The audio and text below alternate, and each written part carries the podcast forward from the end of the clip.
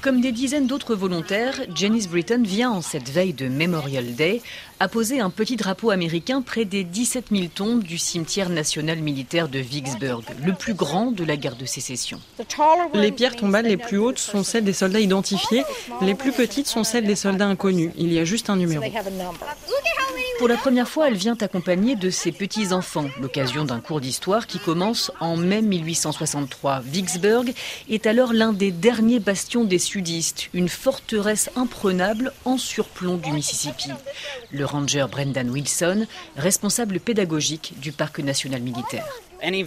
Tous les navires qui passaient sur le fleuve Mississippi en 1862-1863 étaient exposés à tous ces canons, positionnés en haut de cet escarpement rocheux et le long des berges.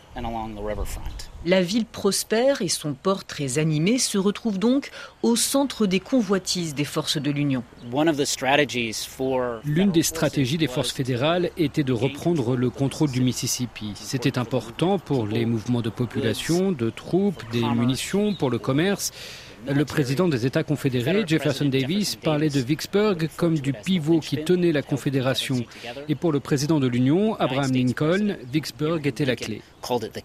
Pendant 47 jours, Vicksburg subit un siège terrible. La ville se rend finalement un 4 juillet 1863, un tournant dans la guerre civile. Petit à petit, le commerce sur ces berges reprend, mais une dizaine d'années plus tard, nouvelle catastrophe, le fleuve Mississippi change son cours subitement.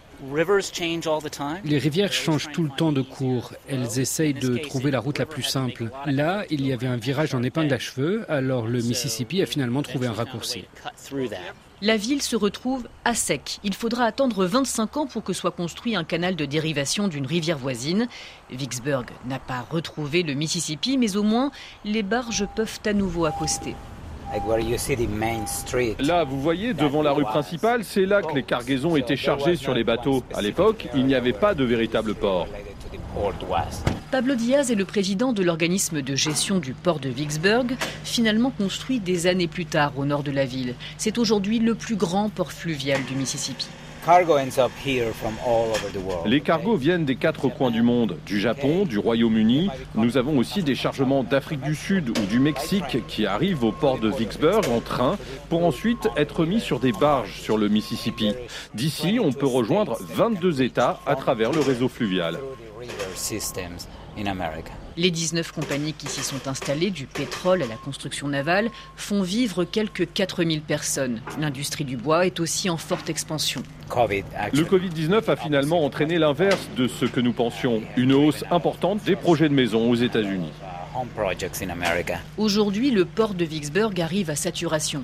Il n'y a plus de place, surtout maintenant avec la guerre en Ukraine. On s'attend à ce que les ports des États-Unis augmentent leur activité. Alors pour grandir, Vicksburg a lancé le projet d'un nouveau port au sud de la ville, plus large et surtout à nouveau sur le Mississippi. La ville retrouverait donc son accès direct au fleuve 150 ans plus tard. Marie Normand, de retour de Vicksburg, RFI.